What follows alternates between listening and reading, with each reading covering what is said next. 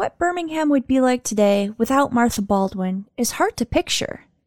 She has an outsized legacy that would be far too much to cover in one episode.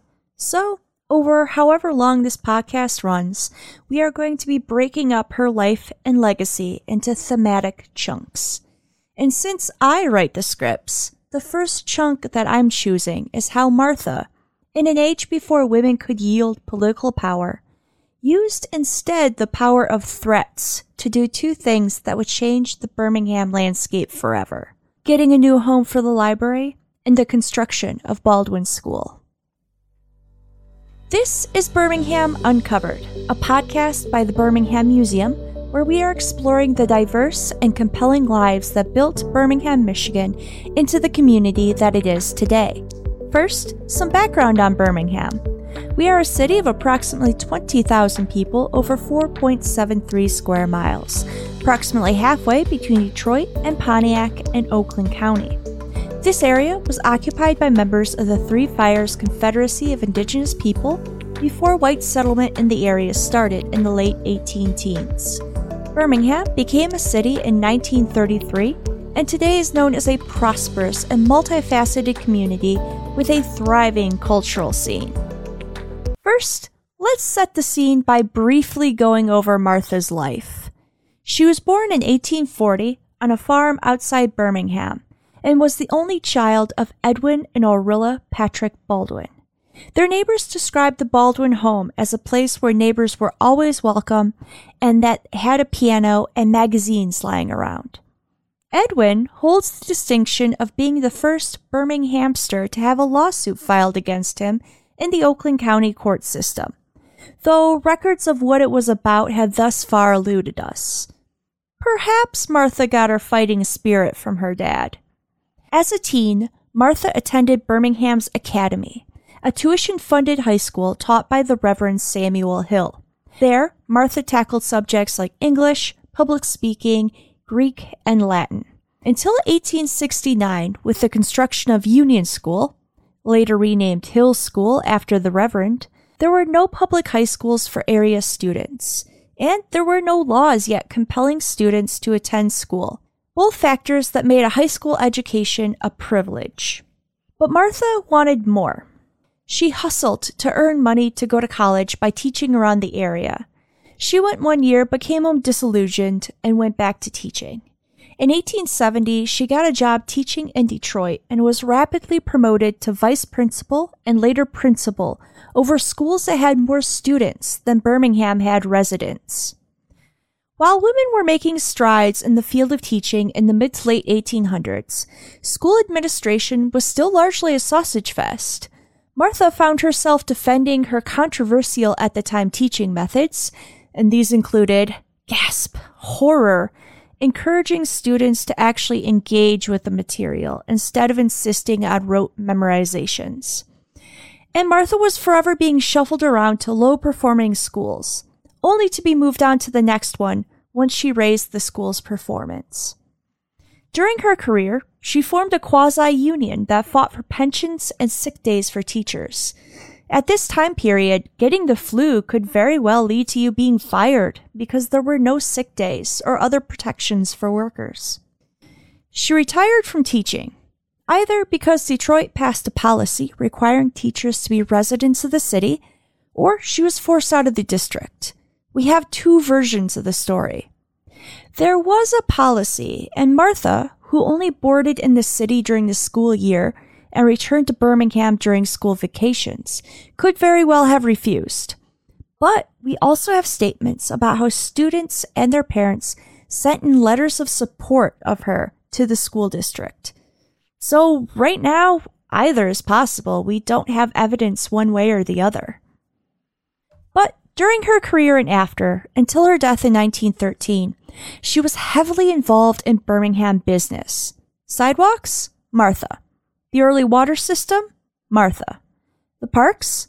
Martha. Installing garbage cans to keep litter off her newly installed sidewalks? Martha. The preservation of Greenwood Cemetery? Martha. Beautifying the community? Martha. Local suffrage societies? Martha. Creating a child army to do her bidding? Martha. And okay, my boss insists that I explain the child army thing. Martha used her experience as an educator to recruit local children into picking up litter, planting flowers and trees, and to harass their parents into supporting her other endeavors. My boss doesn't appreciate me using the term child army, but I think it's hilarious, so I do it often. Martha also once had a minister arrested for damaging a shade tree by tying his horse to it. Additionally, she was quoted as saying, quote, the more I see of men, the more I appreciate dogs. End quote. Truly an icon.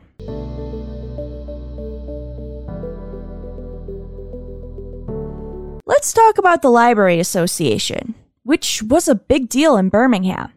In 1861, Martha Baldwin convinced 19 other members of a recently disbanded secret fraternal organization to pool their funds and buy books. A secret fraternal group? In our Birmingham? It's more likely than you think.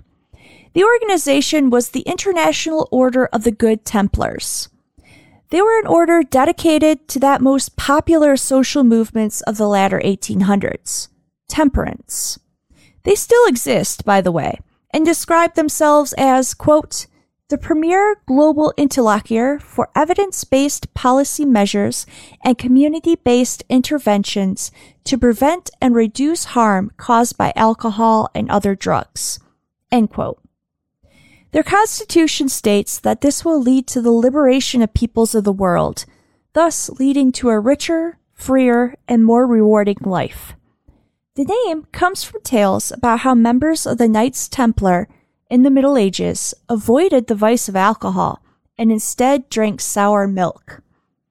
Delicious. This order was based upon Freemasonry, with rituals and secret handshakes and all of that fun stuff. What made it different, though, was that they admitted women as equal members, as well as folks of all ethnic and racial backgrounds. This shouldn't be too much of a surprise if you know that temperance was widely supported by women. Temperance was an incredibly popular social movement in the 1800s. It sought the complete banning of the social evil of alcohol. It was seen as a woman's issue, even though A, many men were supporters, and B, women weren't the primary users of alcohol. But Women and children were often the ones who bore the brunt of alcohol abuse. In a previous episode, I explained the legal concept of coverture, which held that a married woman wasn't a legal entity of her own, and any assets or property she brought into the marriage or acquired during it were legally her husband's to do whatever he felt like with it. So, if your husband got drunk and, say, spent his paycheck at the bar or gambled away the home, his wife and children were left with no recourse. Temperance newspapers and pamphlets of the time period also spotlight the problem of domestic violence, with stories and illustrations of women and children being battered by drunken husbands and fathers. Even in the case of physical violence, women were often trapped and not able to legally or financially separate from their abusers. Assets and money weren't the only things that a husband owned. Children were considered the legal property of the father. So, even if a woman could get away from a husband who was financially irresponsible or violent while under the influence of alcohol, it often meant that she had to leave her children behind. Supporters of temperance were almost always in support of suffrage, seeing the vote of women as a vote for moral uprightness. Many who were against temperance feared that prohibition would be the law of the land if women got the right to vote. And they weren't exactly wrong about that. In 1868, Birmingham's chapter of the Good Templars disbanded. We don't know why, but seeing as how we have very few documents even talking about them, that might indicate that they weren't super popular.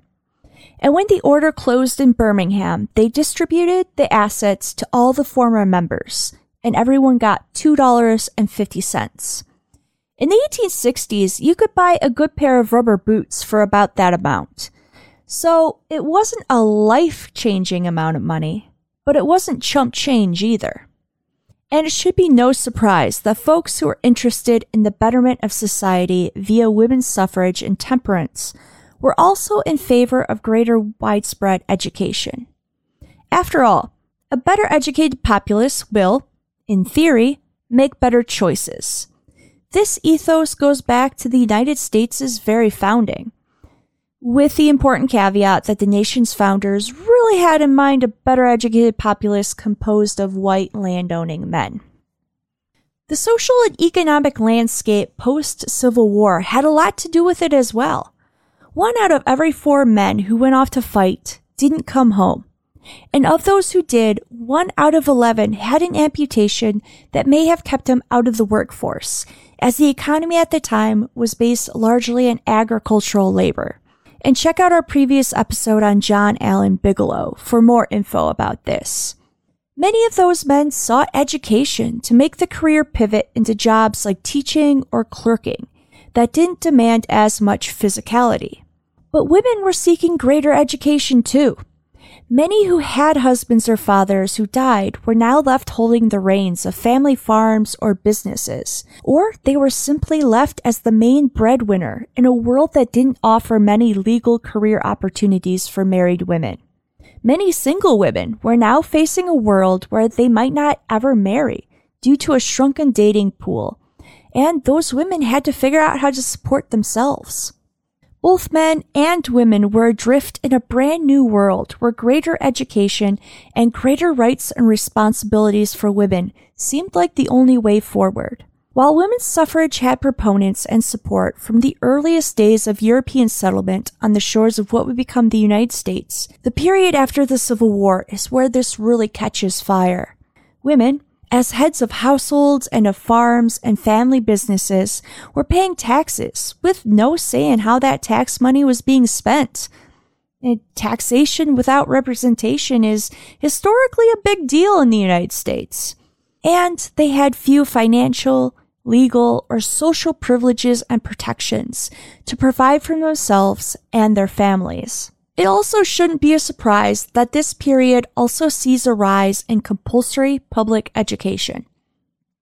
The 1871 compulsory education law in Michigan required that children between the ages of 8 and 14 were required to attend school for at least 12 weeks a year, six of those consecutive. Schools swelled and the demand for teachers rose, and that's how Martha found her way into a job with the Detroit school system. But back to the Library Association. At the first meeting, the Library Society had 19 members and $68.47.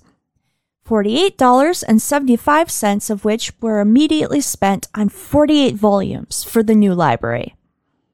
The staff of the library wants to know what those volumes were. I want to know, and I'm sure you want to know. But a list of the titles doesn't seem to exist, sadly.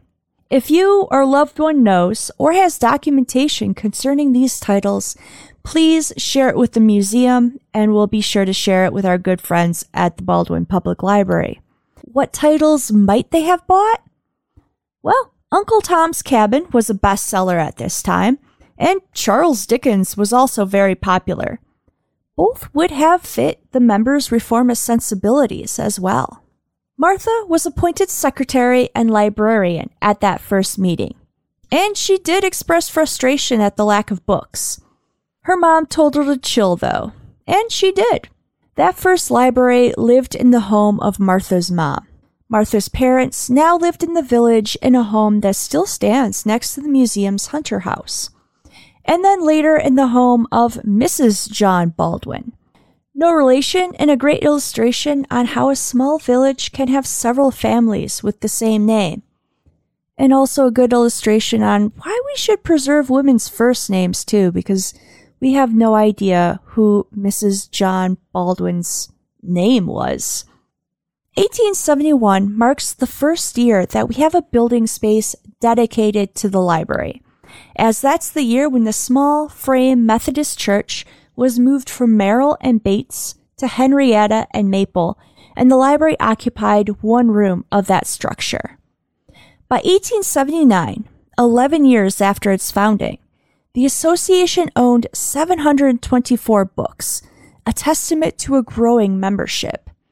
This is, as you might expect, a few too many books for one room, and the collection spread into the hallway outside, earning the building the nickname Library Hall.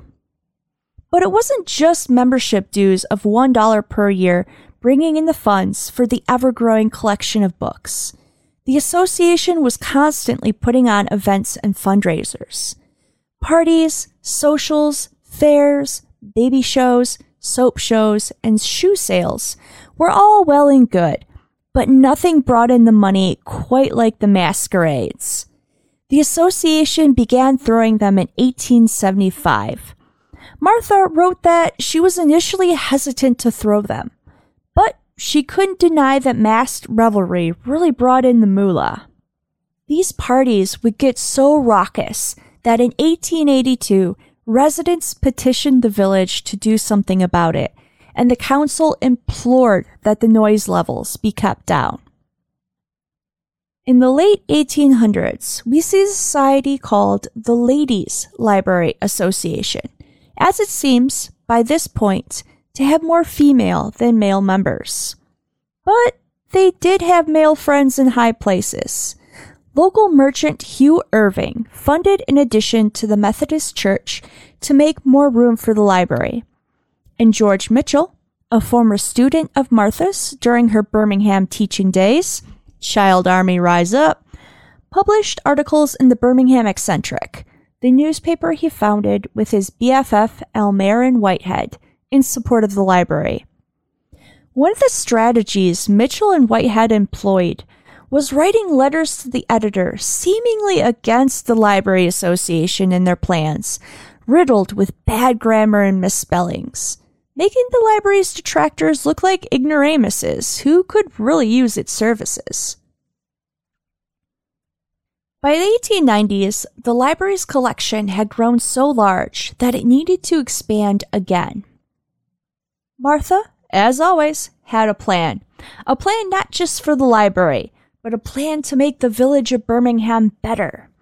The association bought a plot of land on the corner of Maple and what is today Old Woodward. Back then it was just Woodward. But they didn't have enough funds to erect a building on the site. But what if they got the municipal offices to also share the building? Then they could get more from the public for a fundraiser and then erect an even bigger, grander looking building. Sounds like a win win, right? The men on the village council didn't see it that way, and they didn't want to share a building and pay rent to a bunch of women. Oh well, Martha said, I guess us women will just have to build a cheap sheet metal building then. Sure, it'll be an eyesore and located right in the center of the village. And then, just like some cheese into an enchilada recipe, the council folded. In 1893, a new two story brick library and municipal building was built on the corner. Even in the 1890s, one could not mess with the aesthetics of downtown Birmingham and its high valued real estate. By 1905, the library had over 2,000 volumes that could be checked out by library members. In 1907, the voters of Birmingham, and it should be remembered by then that the women of the community still couldn't vote, voted to create a true public library and absorb the Library Association. Unfortunately, Martha would not live long enough to see the library building that bears her name on the corner of Martin Chester Streets. But Jenny Keys, an original member of the society, was present in 1927 when the Baldwin Public Library opened for the very first time.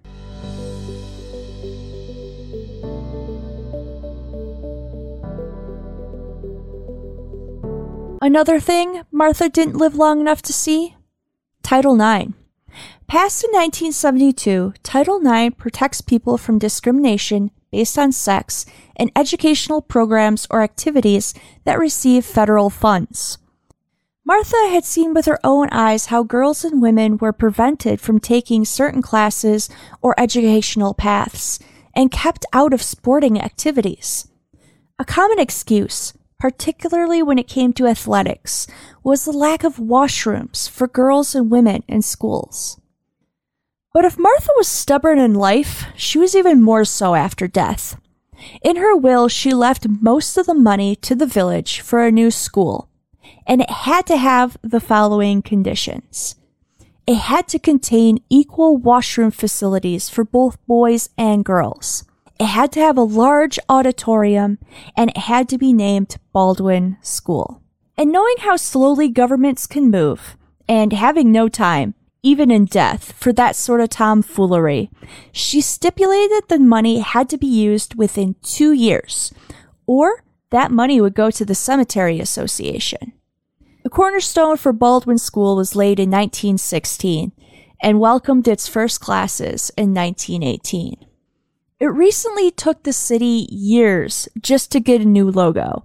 So going from nothing to construction in three years is absolutely huge. Baldwin School served generations of Birmingham students until it was demolished in 1973. You can still see the cornerstone built in the Chester Street parking deck that currently stands where the school is located at the corner of Southfield and Maple. However, the school is on Google Maps and apparently is only temporarily closed. I'm not saying that Martha's ghost is tampering with Google Maps servers but I am strongly implying it. And while Martha is Birmingham's patron saint, she wasn't alone. There were Marthas all over the country, founding libraries, fighting for the rights of women and children, and ensuring that educational opportunities continued even after their deaths. In lieu of political power, other strategies had to be employed. Some worked with and through their husbands or male friends and relatives. Some used the power of words to convince the male voting public. Some sought strength in numbers and formed women's societies and associations. And others, like Martha, used a little bit of everything above, as well as some very well placed threats with financial leverage.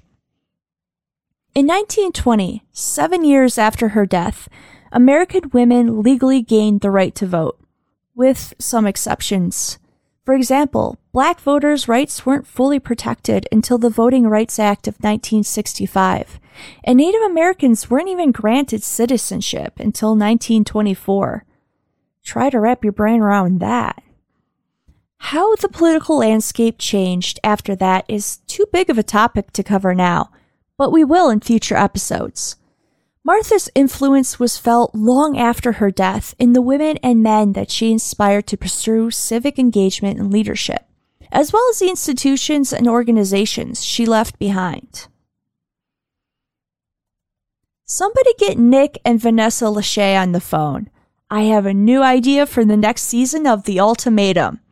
Contestants will see who can get a public school or library built the fastest by threatening local governments it'll be ratings gold. Join us next time as we partner with the Birmingham Shopping District for a limited series on the evolution and development of Birmingham's commercial downtown. Exploring the lives of six individuals, we'll see how Birmingham went from a market village to an upscale retail destination. In our first episode, we'll talk about Edwin A. O'Neill, a skilled leather worker who began his business by creating horse harnesses in the village and adapting his business to the times. First, by selling and fixing bicycles, and then by selling automotive accessories. It's a story of not just shifting business trends, but also how everyday people found agency and personal liberation in the new methods of transportation. I'm Caitlin Donnelly, and thank you so much for listening. For a full transcript of this episode, as well as pictures and documents related to Martha Baldwin and her threats, check out our website. The link is in the show notes.